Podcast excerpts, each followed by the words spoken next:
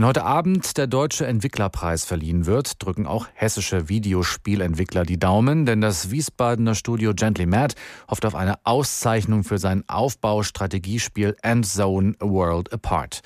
Das kleine Team macht einiges anders als die Großen der Branche und ist genau deshalb erfolgreich. Während wir noch hoffen, dass 2021 ein besseres Jahr wird als das vergangene, zeichneten die Computerspielentwickler von Gentleman Studios aus Wiesbaden schon im letzten April ein ganz anderes Bild von den kommenden zwölf Monaten.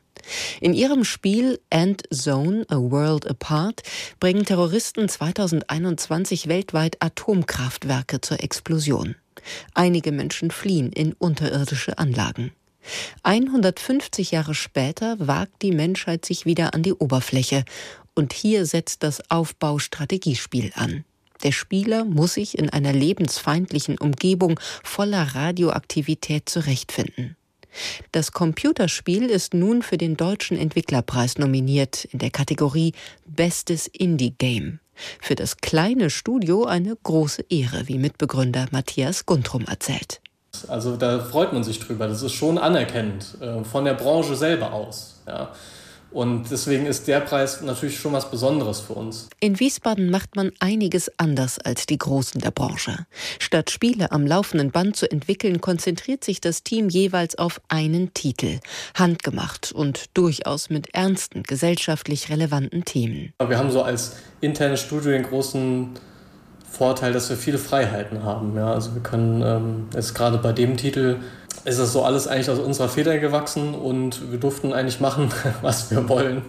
Das nutzen die Entwickler, um ganz neue Wege zu gehen. Sie produzierten das Spiel nicht im stillen Kämmerlein, sondern stellten es bereits vor der Veröffentlichung im sogenannten Early Access zum Spielen bereit trotz anfänglicher Vorbehalte. Early Access ist meistens sehr negativ konnotiert, wird zumindest sehr negativ wahrgenommen bei Spielern, weil man halt so ein bisschen darunter vermutet, da versucht jemand schon frühzeitig Geld zu machen. Aber das war bei uns nie die Intention. Vielmehr sei ihr Ziel gewesen, frühzeitig Feedback von Spielern zu erhalten. Also, dass man da jetzt nicht äh, sich dann so festfrisst an einer bestimmten Sache, von der man als Entwickler vielleicht glaubt, die ist ganz großartig oder sie verkauft sich gut und im Endeffekt stellt man fest, dass vielleicht nicht die Spieler das toll fanden. Über die Chat-Plattform Plattform Discord findet seit der Erstveröffentlichung im April letzten Jahres ein reger Austausch zwischen Spielern und Entwicklern statt.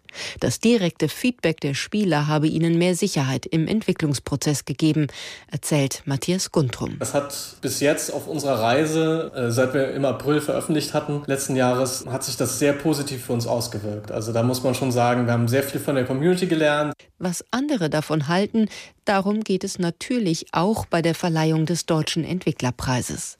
Ob Sie den Preis als bestes Indie-Game nun für sich entscheiden oder nicht, scheint für Guntrum aber fast nebensächlich zu sein. Einmal kurz zugeprostet und jetzt geht's weiter. Äh, sorgen wir dafür, dass es auch geil bleibt, was wir da machen.